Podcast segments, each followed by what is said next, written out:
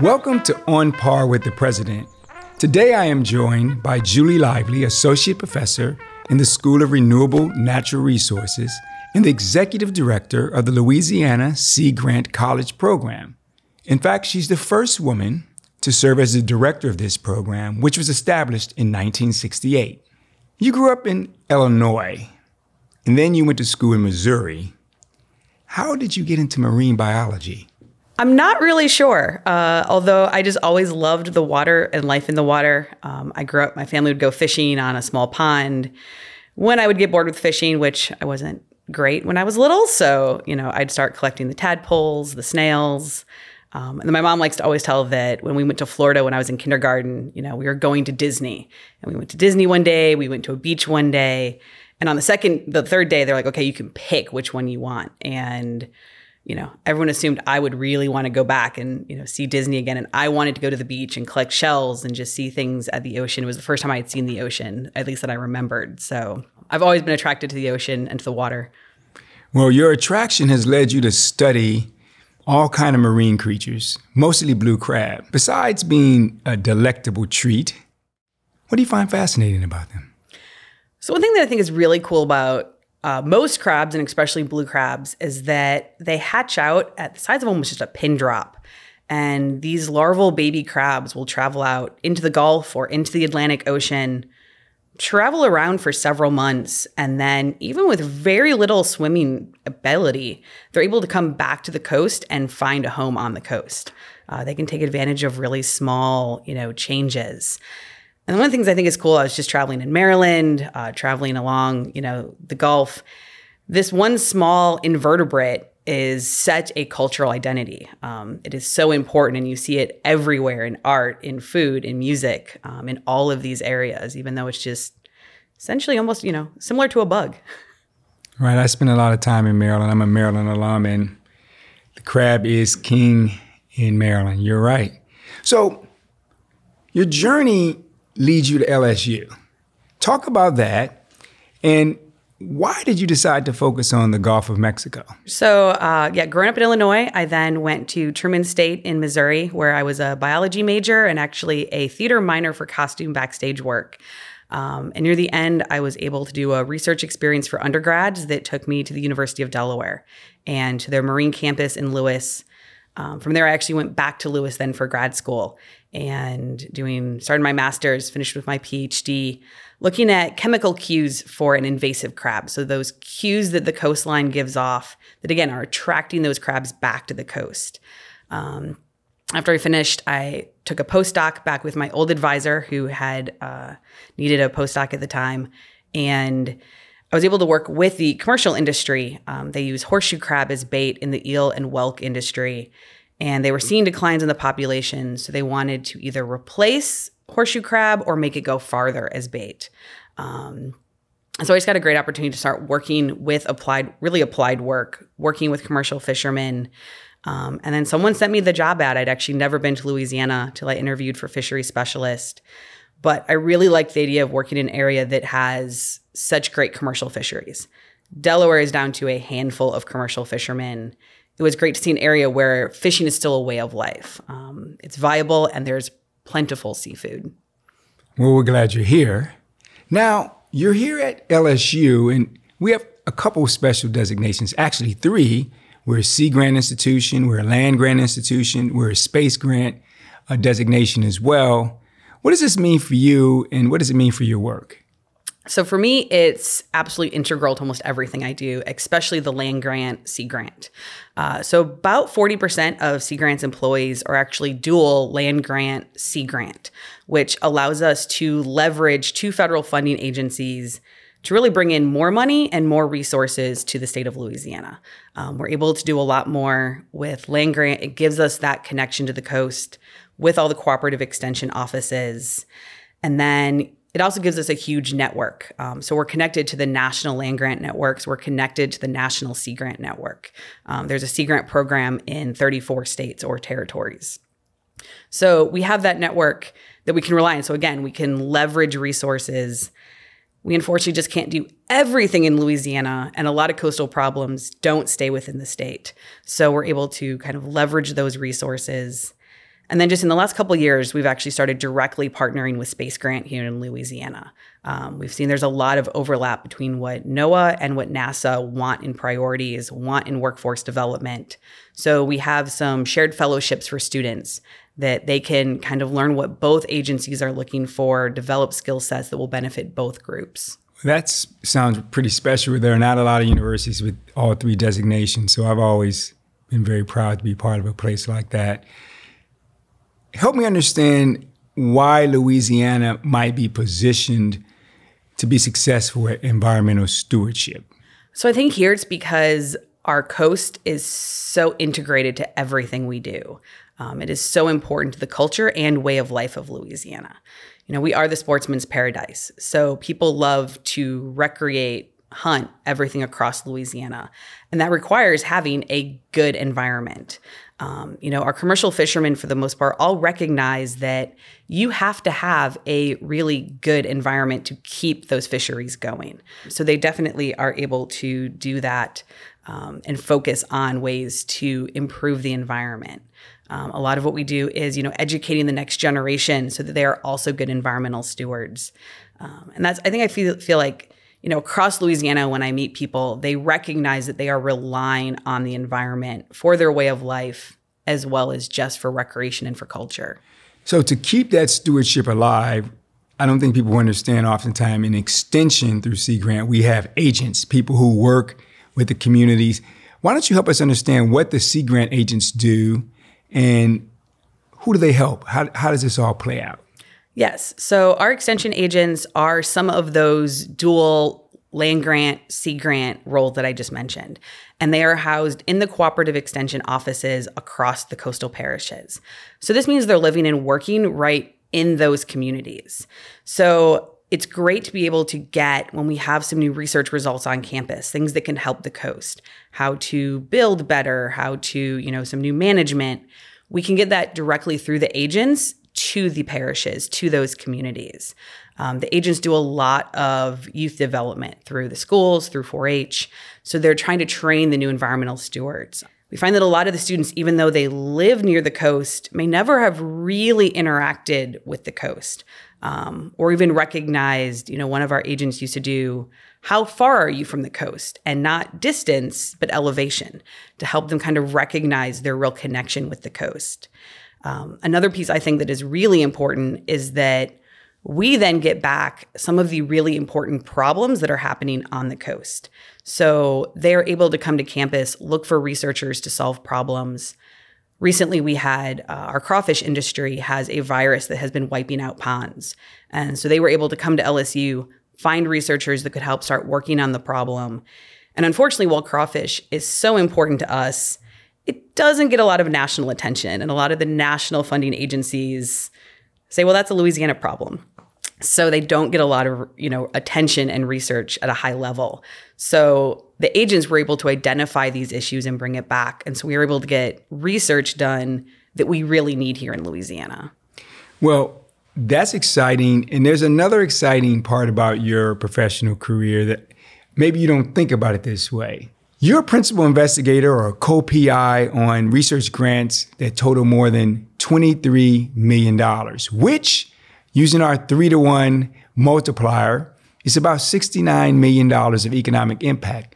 Point of fact, though, because you work with industry, it's probably even greater economic impact. So, what's the key to your success? Because we need more people who are doing things like you're doing in terms of your research.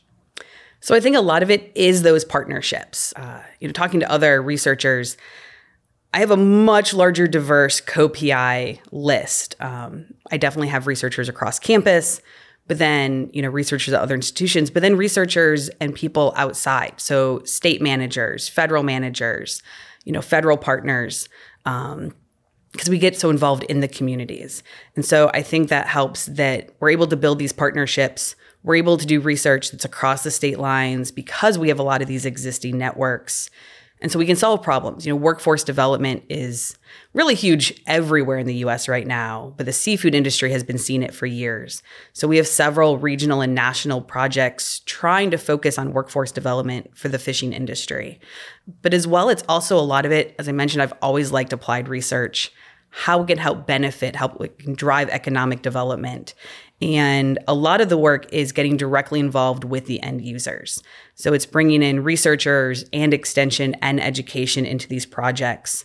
So some of them are bringing the end users in at the beginning to help get their input into the research um, so that we don't just find results that are almost useful, but not quite useful for them. They can help kind of inform the research. And then we're working with them at the very end so they have the results right away and they can use it and start learning from it. So it's powerful that you're embedded in the community, and the community you work with generates about 850 million pounds of seafood each year. That's significant amount of seafood. Help us understand, maybe give us an example of what you do in Sea Grant that specifically helps this important industry? Yes. So, um, you know, one of the things we've been working with is understanding management. So, you know, some of the research that we've been able to fund just recently, actually, they're changing um, in October the flounder recreational and commercial limits and some of that management. And those decisions were made based off of research that was done, that was funded by Louisiana Sea Grant because a need was identified and they were able to start working and actually getting that information here at LSU. Now, you work on the Gulf of Mexico, which is a pretty special place. If you wanted to say one thing to Louisiana residents about the Gulf of Mexico, what would you say?